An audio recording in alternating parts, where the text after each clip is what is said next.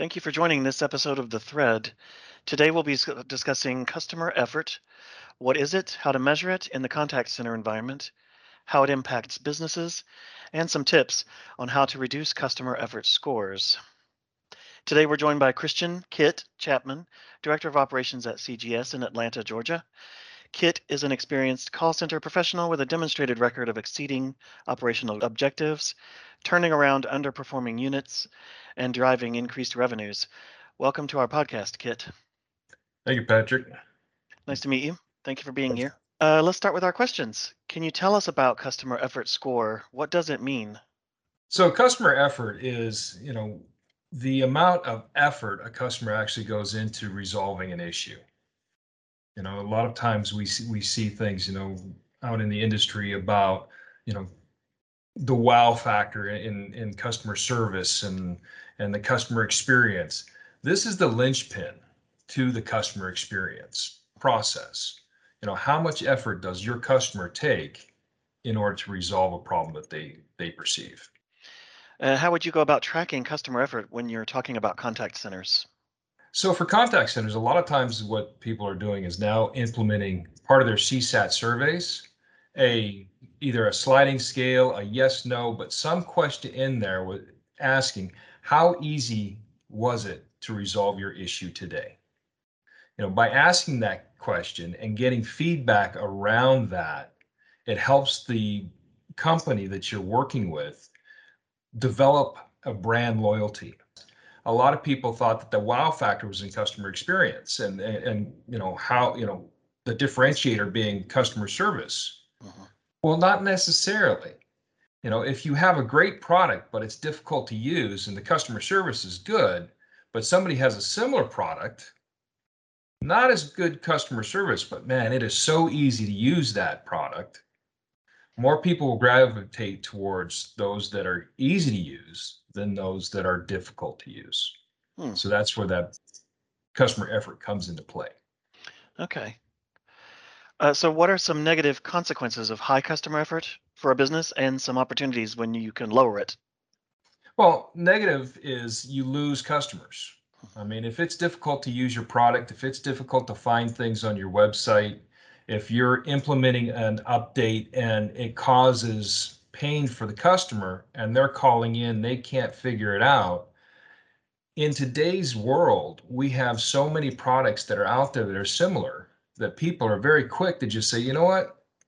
It's a lot easier if I just go over to, to XYZ brand than from ABC brand. So you're going to lose that brand loyalty. So some of the things that you've got to take into consideration when doing those things and these companies need to look at and you know much like cgs helps our customers we look at how do we make it easier for that customer to interact with us In one of our recent surveys, 44% of US consumers wished that brands would be more transparent about how to get help from a human. Uh, automation and AI have a critical role to play these days in helping companies to scale their support and to address simple issues like you were talking about quickly. Um, but they can also introduce friction or be a roadblock to someone who has a more complex issue. Um, is there an ideal state where AI, automation, and humans all work together for a low customer effort? um, actually i believe there is and i think we're moving towards that trend um, ai is a great tool to use out there not only from a voice perspective in your ivr but also from a chat bot um, even an email response you know you can use that that artificial intelligence to be able to create a faq and easy to answer questions easy to answer steps you know for troubleshooting Hmm. but when something isn't understood by a customer and they start to get frustrated it's it's how do we pass that data from one to another Mhm. you know how do we allow them to opt out and actually speak to somebody I think the challenge that we're we're we're getting to right now is how does somebody go from a chat to a voice Mhm. and back again? Mhm. You know, so there's there's a, a little bit of play that that has to happen in there, and I think we're getting closer and closer as an industry to that point. Okay. This is kind of related to that. So, in the same survey, consumers said they don't want to have to repeat themselves or to speak to multiple agents or to repeat all this information that they've already given two, three times. Are there ways that the technology or the process can help companies uh, with that first call resolution or reducing the call transfers, that kind of stuff?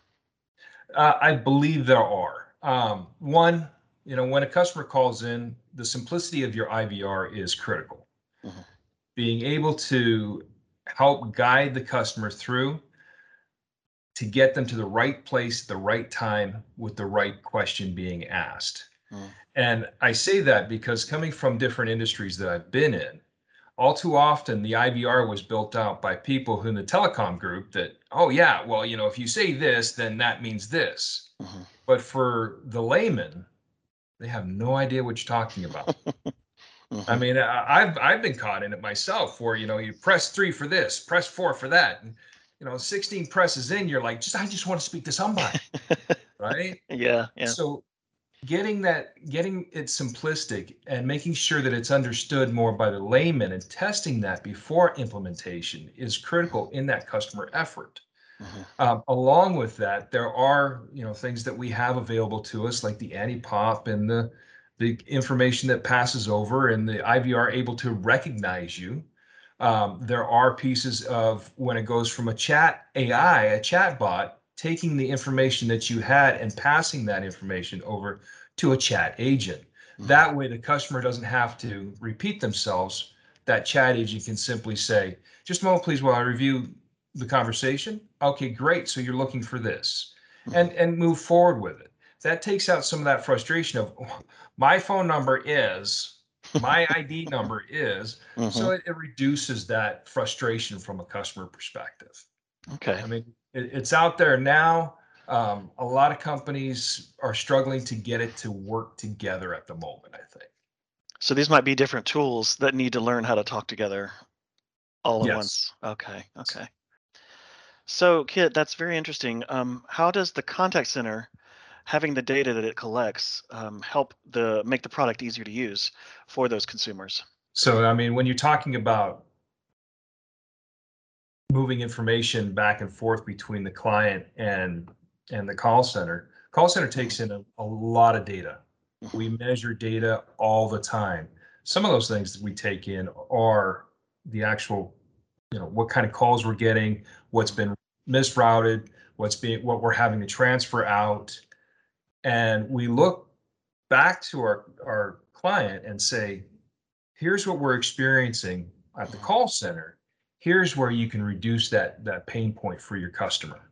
Mhm. So just through simple simplification of, you know, the IVR or verbiage in the IVR, you know, where press one is versus press two. You know, if you're asking about a business unit versus a consumer unit, and you put consumer, you put business first, everybody pushes one. Mhm. Well, it doesn't mean that there's more people on the business side than there are the consumer side, but the thought process is there. Mhm. So just making sure that you have those pieces in in in the right pla- place, the right time, and then have that opt out for the customer. Mhm. That's exciting because you can use the you can use the customer effort to actually improve the product in a way or the contact center. So you're feeding that information back into your brand or your okay. Yeah. It's exciting. Thank you. You're welcome. Um, what are some other innovative ways that you can tackle high customer effort situations? Well, you know, a lot of the high cuf- customer situations that are out there um, is really being simplistic in some things. Um, when you're talking about registering a device on your website, you know, before you can use it, Mhm. making sure that register device button is clear and visible up at the top. You know, the instruction says go to this website, register, and there's the big button, register here Mhm. instead of it being hidden somewhere and the customer is looking around and gets confused. So making sure that it's uh, very simplistic, listening to what the customer says in their CSAT surveys about what's going on and trying to simplify that. And you know, when you get into some of the more technical pieces, I mean, we have augmented reality that's coming out where it actually takes your laptop and blows it apart and says, Have you checked this part here? Have you checked? And then they can go in there and check that so they can actually see and walk through step by step through this. It may not work for everybody, but having that ability for some customers makes it easier for them to do their own troubleshooting steps, Mhm. which is something that customers are looking for. Because in all reality, we really don't want to have to call customer service. Yeah. You just want the thing to work. We just want it to work. Exactly. Mhm, mhm. Okay. Um, lastly, are there any other trends or points you want to touch on as we talk about um, customer effort and contact centers? Yeah, so for customer effort, you know, we, we look at this customer effort, as I said in the beginning, it's the linchpin to that customer experience. You know, all too often are forgotten the call center metrics that are out there for individuals. You know, we, we talk about having the service level, the amount of time it takes to answer X percent of the calls within X number of seconds. Our average handle time for the customer Mhm, you know, how long it's going to take for us to talk to a customer to resolve the issue. And then that customer service experience standpoint that we have the QA. By simplifying things on the front end and making it flow through to that point where it's coming in, that customer service SLA that we have as a key performance indicator for call centers is actually customer experience number. So is your average handle time. Mhm. And so is that QA and that, that CSAT review. But you put all of them together, you make it simple for the customer, you make it simple for the agent to help you, and then you've got something really glorious. mm. Sounds great. Uh, Kit, it's been a pleasure talking with you. Thank you for your time. That's all our questions for right now. Um, this has been very enlightening. And thank you for joining us for this episode of The Thread. Be sure to subscribe to this podcast on YouTube or your preferred podcast source.